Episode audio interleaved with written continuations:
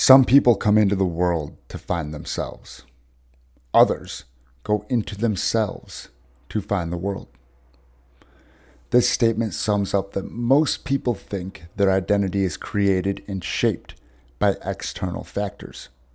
They define their existence by the things they have, places they go, and company they keep. This method is the endless search, where an individual has everything they need in front of them, and they have yet to take a look inside.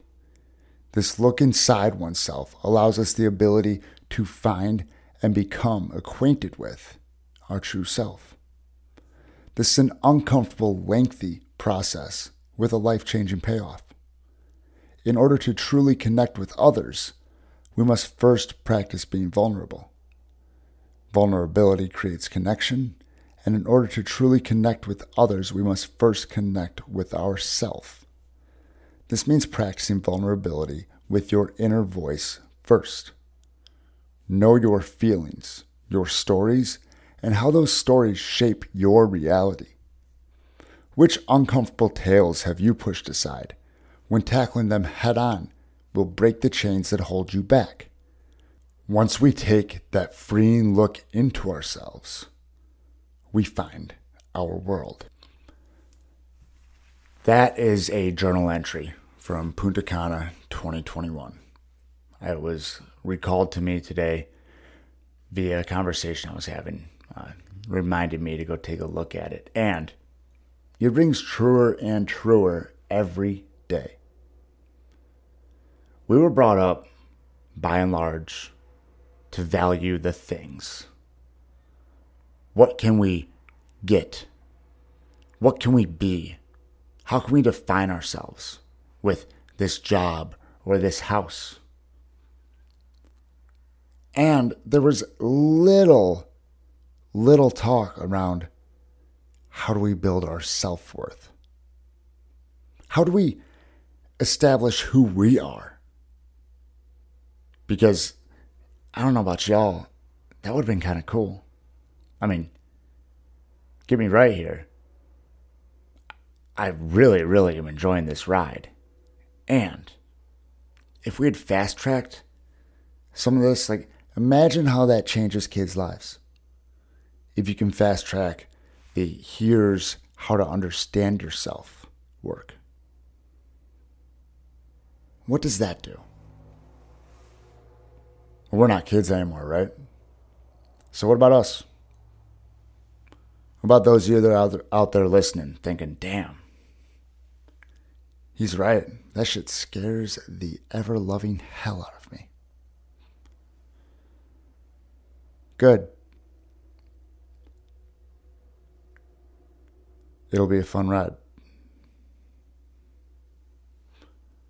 You're aware of it. If it scares you, you are at a base level at least aware. And my friend, if you're aware, then you can take action. What that action looks like is up to you. So ask yourself who is it that you want to be? What do you want to embody? Who do you want to become 10 years from now? If you could do anything, who would you be? How would you go about your day? How would you treat people? How would you be treated? How would people see you? Then ask yourself, okay, what does me 10 years from now do then that I can do right now? And as soon as you have that done, what's the next thing? And the next thing. And another one. And before you know it, you're at that 10 year goal, and it's only been five years.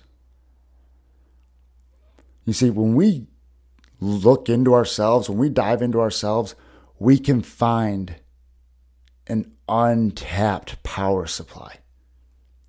Because we've been out there trying to find power in these external sources, this validation, or this little success token in the form of a expensive car, a fancy trip. Now, don't get me wrong. I'm not saying don't enjoy your cars and don't enjoy your trips of the physical or metaphysical kind. What I am saying is that if every time you come back from driving your sports car or you return from vacation, you are dreading the life you're coming back to, that starts inside. So, what life do you want to build? And who is it that lives that life? Hey, man, thank you. Thank you for being here for this episode, for giving it your attention, and for cutting the time out for you. Now, if you're here and you're like, wow, that was awesome, that was inspiring, and I have no idea where to start, I got you. There is a link in this episode description to book a free 15 minute call with me. And if you feel called to go on your own hero's journey and you're looking for a guide, hit that link. We will get on there and we will see what it looks like to walk this path together and to unlock the power that you know is in there somewhere. You're just not sure how to tap into. I'll see you there.